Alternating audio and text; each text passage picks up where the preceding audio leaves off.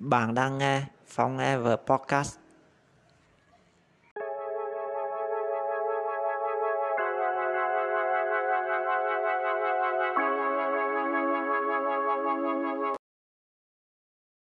tạm năm. Chương 44 Hành sạc Tôi thọt tim chùm người tới trước. Chiếc xe đường yên giữa lưng chân đèo. Tôi nín thở nhìn bác Tài ngồi trước. Bác lùi xe lại một chút rồi đi lên tiếp. Lúc đầu tôi với chị Ná đã định chạy xe máy lên đỉnh Bạch Mã. Nhưng ở đây không cho khách đi xe máy lên. Nên chúng tôi phải đi gặp xe trung chuyển với hai anh chị khác. Xe của chúng tôi leo lên con dốc dần đựng. Qua hết góc cua cùi trọ này tới góc cua cùi trọ khác. Càng lên cao, không khí càng mát mẻ dễ chịu. Cây cối bên đường xanh tươi với nhiều loại kỳ lạ.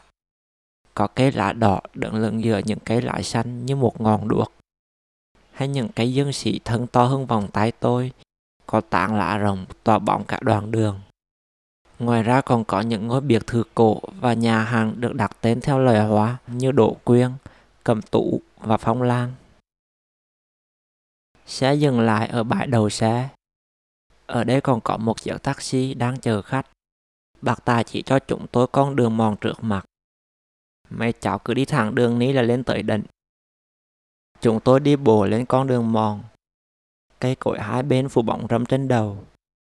Không khí mát lạnh hòa cùng mùi đất ẩm và cây cỏ thơm lừng. Trên những mảng rêu xanh mặc trên vách đá vẫn còn đồng lại vài giọt nước long lanh. Tiếng ve kêu in ỏi khắp khu rừng.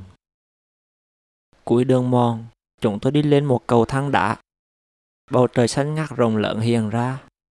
Chị Na đi tới cái chuông đồng to cạnh cầu thang, rồi đẩy mạnh cái đành chuông. Tiếng bo ngân vang giữa núi rừng.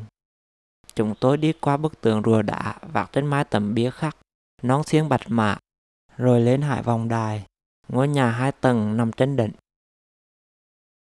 Ở tầng một của ngôi nhà chỉ có duy nhất bộ bàn ghế gỗ đặt giữa phòng.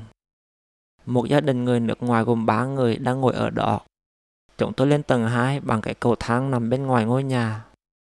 Từ đây có thể thấy hết núi rừng và biển trải dài tới chân trời qua những ô cửa sổ. Dưới mỗi ô cửa đều có một cái bàn gỗ khắc hình ảnh và thông tin về góc nhìn từ ô cửa đó. Chị Ná chỉ cho tôi cái hồ được bao quanh bởi mấy ngọn núi. Giữa hồ có một hòn đảo với bức tượng Phật ngồi dựa. Đó là thiền viện Trúc Lâm, chỗ chị mới đi ngày qua. Chúng tôi quay lại bãi đầu xe. Bác Tài chở chúng tôi xuống nhà hàng Đỗ Quyên. Căn nhà hàng có bảng chỉ đường vô ngủ hồ. Bác đưa số điện thoại của bác cho chị Na, giang tí nữa xuống dưới gọi cho bác, rồi lại xe đi. Bác Tài nói xuống chỗ mua gọi cho bác là chị Na. Tôi hỏi. Chị không biết. Chị quay qua nhìn hai anh chị kia. Hai bạn có biết không? Tụi mình không biết. Anh con trai trả lời. Rồi anh chị có đánh theo bằng đô không? Không em. Thôi gọi hỏi bạc tài cho chắc cho rồi chị ná ơi. Chị gọi cho bạc tài. bạc nói đi hết ngủ hô là thấy đường ra chỗ đầu xe. Chúng tôi đi theo bạn chị đường. Được một đoạn thì thấy ngôi nhà hoang bên đường. Người ta dùng chỗ này để làm kho chứa mấy cái giường tầng và bàn ghế. Qua khỏi ngôi nhà, đi thêm một đoàn nữa, Chúng tôi tới một cái hồ. Ở đây đường gồ ghề khó đi. Chúng tôi phải treo thang gỗ và đua dây cạp trên vách đá đầy rêu. Tới hồ thứ hai, chúng tôi gặp lại gia đình người nước ngoài khi hồi.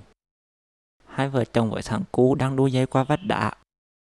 Người chồng đua qua trước đỡ thằng cú rồi tới người vợ. Chúng tôi dừng lại nghỉ ở hồ thứ ba. Tôi cởi áo xuống tắm. Nước lành buộc như nước đá Gia đình kia cũng thấy đồ. Thằng cu hỡn hở chạy xuống vọc nước với ba mẹ mình. Tôi bơi ra giữa hồ rồi lặn xuống. Ở giữa đang ngòm và sâu hụt. Chơi một lúc, tôi lên mặc áo đi tiếp. Gia đình kia ở lại ăn trưa. Vừa đi, tôi với chị Na chia nhau mấy cái bánh ngọt mua khi sáng. Trời đổ mưa to, nhưng những tảng cây trên đường cháy hết cho chúng tôi rồi. Qua hồ thứ năm, Chúng tôi tới một ngã ba.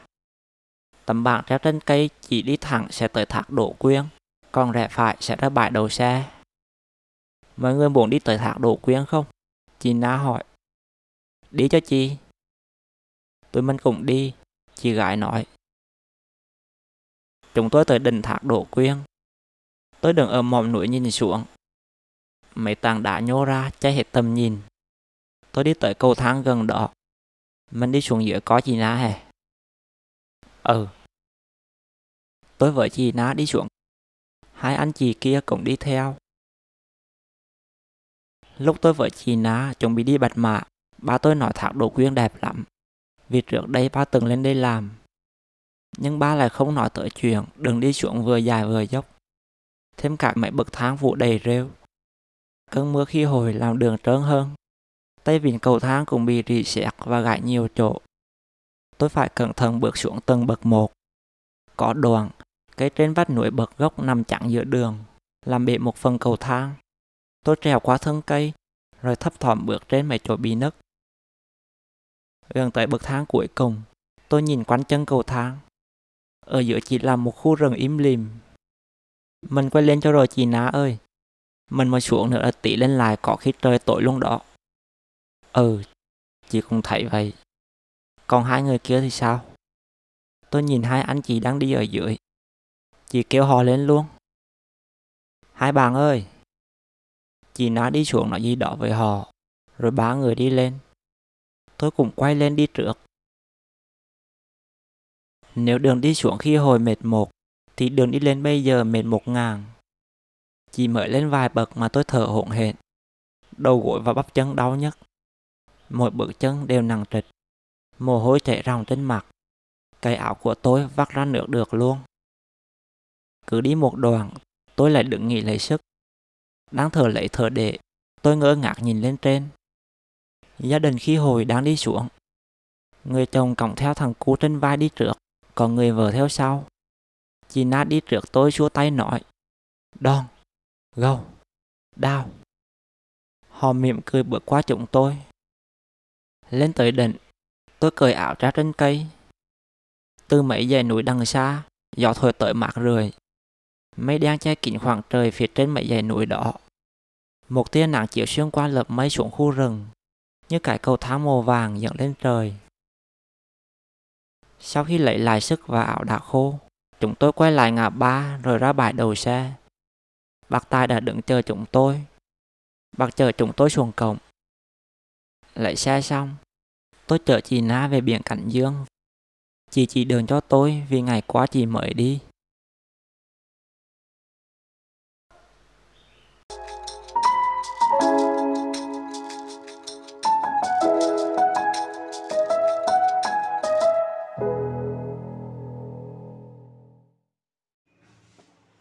Tập podcast hôm nay đến đây là kết thúc.